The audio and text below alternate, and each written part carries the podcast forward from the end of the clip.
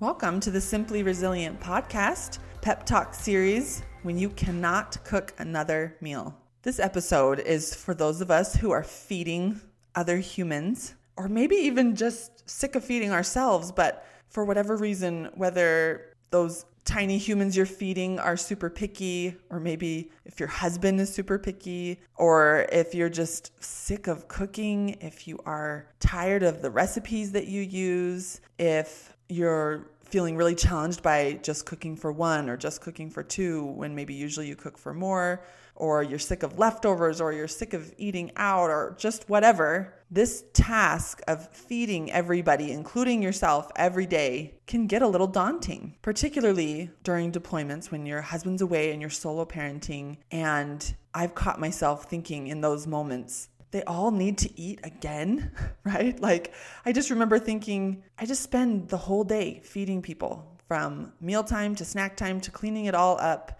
to restocking the fridge, you know, at the grocery store to thinking about tomorrow's dinner to it just it goes on and on. It's a really like a part-time job feeding yourself and your family. And again, whether your husband's there or not, that brings up its own challenges. So, the main thing I want to talk about today is that circumstance when your husband is away and you're cooking for yourself and your kids and you're needing a little inspiration in this department. So, the first thing I always encourage my clients is to seek to understand first, right? Seek to just gain awareness around what's going on. So, the first thing you need to realize is just why you're feeling overwhelmed by cooking, why you're getting really sick of it, why it's just feeling like this really daunting task. And I like to give myself some credit, right? I like to understand why this is hard. So, the first thing I want you to spend time thinking about is cooking dinner can be hard even beyond the obvious reasons. And when you understand that, it can really help. So we often associate, especially dinner time, right? Like meal time as family time and connection time and like the time of day, particularly dinner time, right? Like the time of day our husband gets home from work and it's just a time where we come together. And so when your husband is away for a you know extended period of time, whether it's a deployment or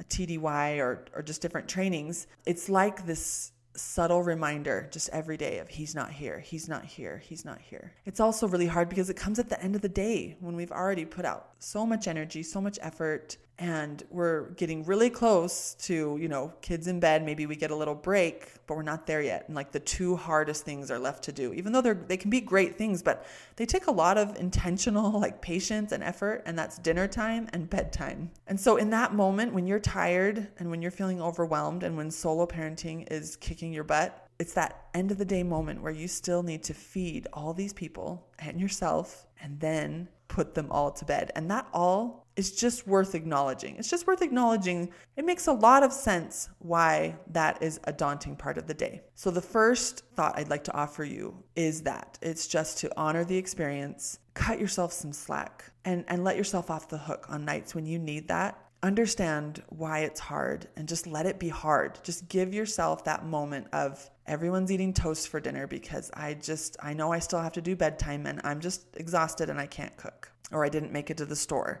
so I don't have ingredients or whatever. Just let yourself off the hook. It's all gonna be fine. Lower those expectations. Most of us are pretty good at realizing, like, there's just gonna be nights like this where we just need to lower our expectations and do what we gotta do. But the second area I wanna take this episode is to help you find new thoughts that can reinvigorate you, re energize you, and get you excited to be in the kitchen again. So, again, whether you're cooking just for yourself or if you have little kids or big kids, whether your husband's home or not, in any of those circumstances, we can get deflated in the kitchen. And so it can be really helpful to have some tools to get more excited about cooking. So I want you to remind yourself that the reason that it's worth it to do thought work around things like this is so that you feel better, so that you get more excited to do this task that, for whatever reason, is assigned to you. Now, some maybe sometimes your husband cooks dinner, maybe sometimes your kids cook dinner, which is really fun. Some some nights we eat out, right?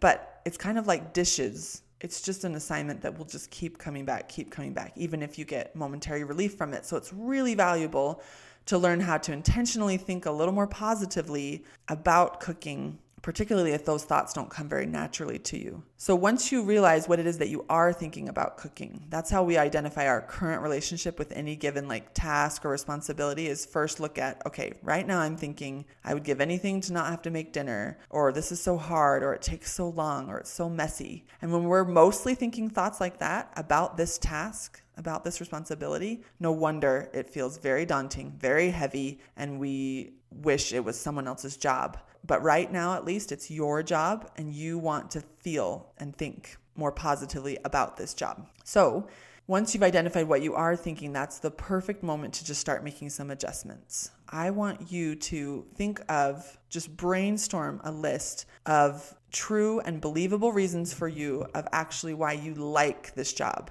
your favorite parts about cooking, the parts that do actually get you excited, the parts that even if they're right now not getting you very excited, they have in the past, or you can see them getting you excited again in the future. I want you to acknowledge your strengths when it comes to this responsibility. I want you to spend a lot of time thinking about the most positive moments about this responsibility even if it's even if you're just really focusing on like my favorite part is when we're all sitting down and eating and then you just spend a lot of time reminding yourself that like it's okay that this part's not my favorite maybe like the chopping veggies part or doing dishes at the end but the part where we all sit down and eat is my favorite part and you spend a lot of time thinking about that part and you remind yourself that I'm willing to do these parts in order to get to that part that will really help you. If you guide your brain to your favorite parts and to your strengths and you build on all of that, those parts are going to feel bigger and stronger than the hard parts. But if you spend a lot of time thinking about your least favorite parts and the areas where you're weak and the parts that you dread, then those parts will feel bigger than the positive parts. So you just start to intentionally guide yourself those places.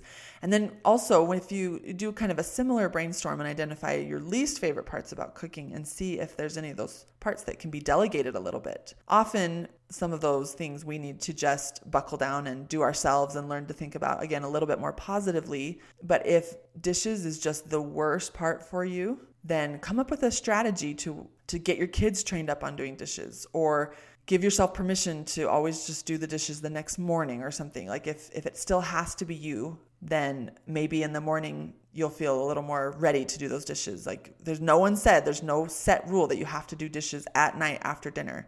I know a lot of people like to say, "Oh, you got to go to bed with an empty sink." Or you know, dinner's not done till the kitchen's clean or something. But those rules are just made up. You get to make up your own rules that work for you and your family and your sanity. And when you start to adjust in this way, that is when you're going to get some relief from the overwhelm and the dauntingness of this task of feeding people every day. Even, again, even if it's just yourself. Sometimes we get sick of even just feeding ourselves. So give yourself a lot of love. Try out some of these new thoughts. I know you're going to love them and they're going to make a big difference in your relationship with cooking meals. Good luck. You've got this.